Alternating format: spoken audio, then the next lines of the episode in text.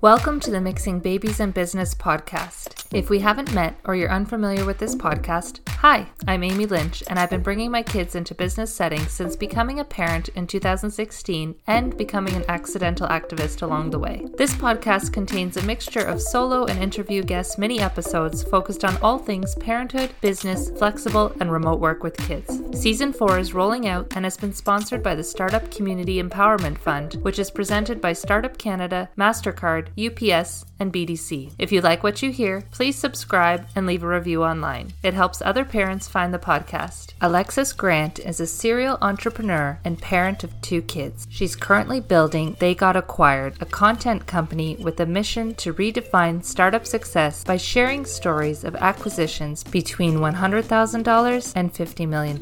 She has bootstrapped 2 of her previous companies, selling her content agency to The Penny Hoarder and her brand for writers, The Right Life, in 2021.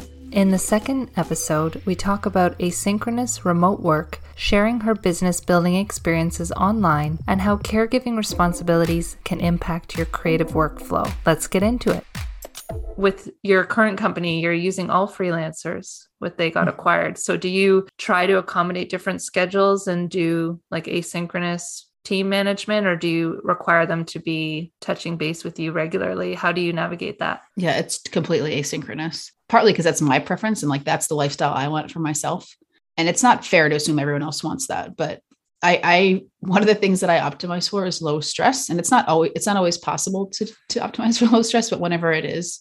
So for example, I like to work ahead on our content calendar so that we're not, in the last second, try to scramble for what has to be published tomorrow. I'll work with freelancers around deadlines, but I push them out as long as I need it. And I just like make sure there's a cushion for us so that they're not stressed and I'm not stressed. I try to ask people like, what motivates you and what makes a good work environment for you? Because I've made the mistake before of assuming that other people would be motivated by the same things that I am motivated by.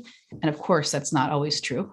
Mm-hmm. And for different people, different parts of the job are appealing. So I try to ask those questions and get to know the people I'm working with. And honestly, a lot of that, it takes time to, even if you ask someone that up front, sometimes it takes time to really understand what their true motivations are or what truly makes them happy at work. But yes, I believe in working with people to help to accommodate for life.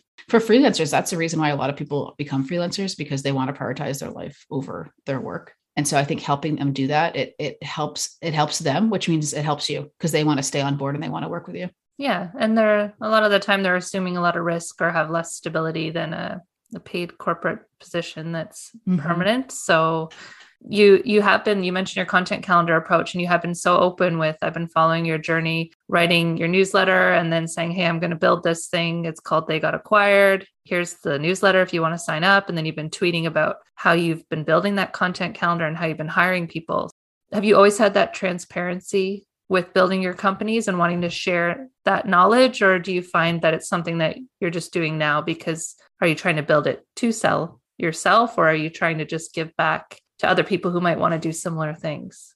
Yeah. I mean, I'm a writer. I was asking myself, have I always done that? I guess I've always done it to some extent. I've been much more active on Twitter sharing updates than I ever was with other companies. But even from back in like 2010, when I used to have a newsletter, sometimes I would write about how I was building the agency or selling eBooks. I've always really enjoyed sharing the story behind the business, which can be an intentional tactic for marketing. But for me, it's just like, I just like that. And it comes naturally to me and it's fun. If I could write about that all day long and not actually run the business, I probably would.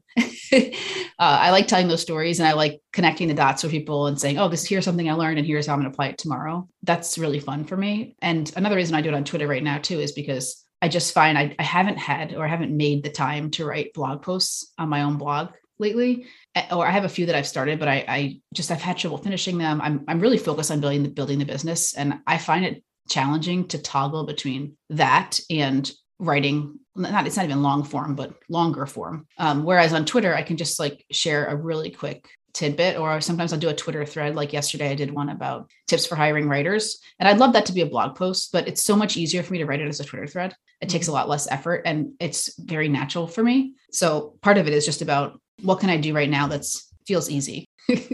No, I relate to that. I used to do that with Instagram when I was doing my accidental activism, I'd see, oh, wow, this post got a lot of interaction. And I was just capturing a moment in time and my thoughts. And then I might change it into a blog post so that it could reach more people or just, you know, live for longer. But yeah, so I like your approach, and I'm very into the, this is what I did. This is what I learned. This was the mistake I made, or this is what I might try differently next time. I think that's great that you share your journey.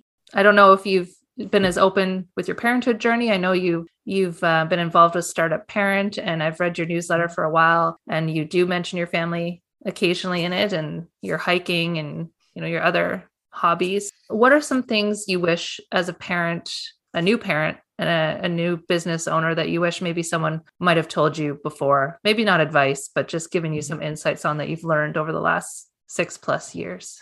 I think I was really lucky that I started my business before I was a parent, because I still think fondly of how much brain space I had back then and how much time. Remember the days. Yeah. Yes.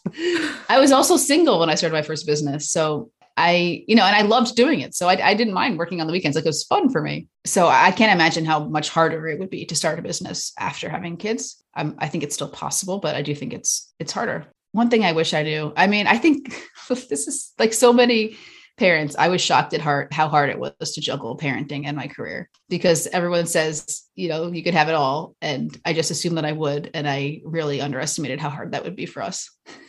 Yeah. Now looking back, it's like, probably people did tell me this is going to be hard, and I didn't listen, or I didn't understand the nuance of why it would be hard. And I think it's hard to explain to a non-parent how children take up most of your brain space, not necessarily in bad ways, like in many good ways, but there's not always as much left as I would like for work.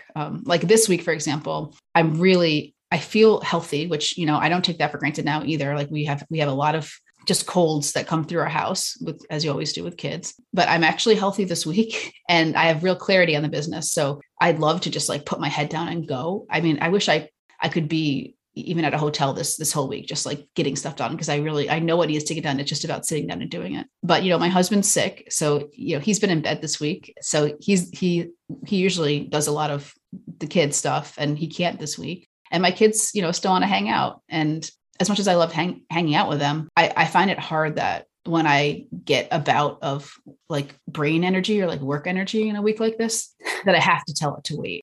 And I can't just like go with the flow and take advantage of that. Like that feels painful to me sometimes as someone who loves to create. Yeah. But it's all part of the balance.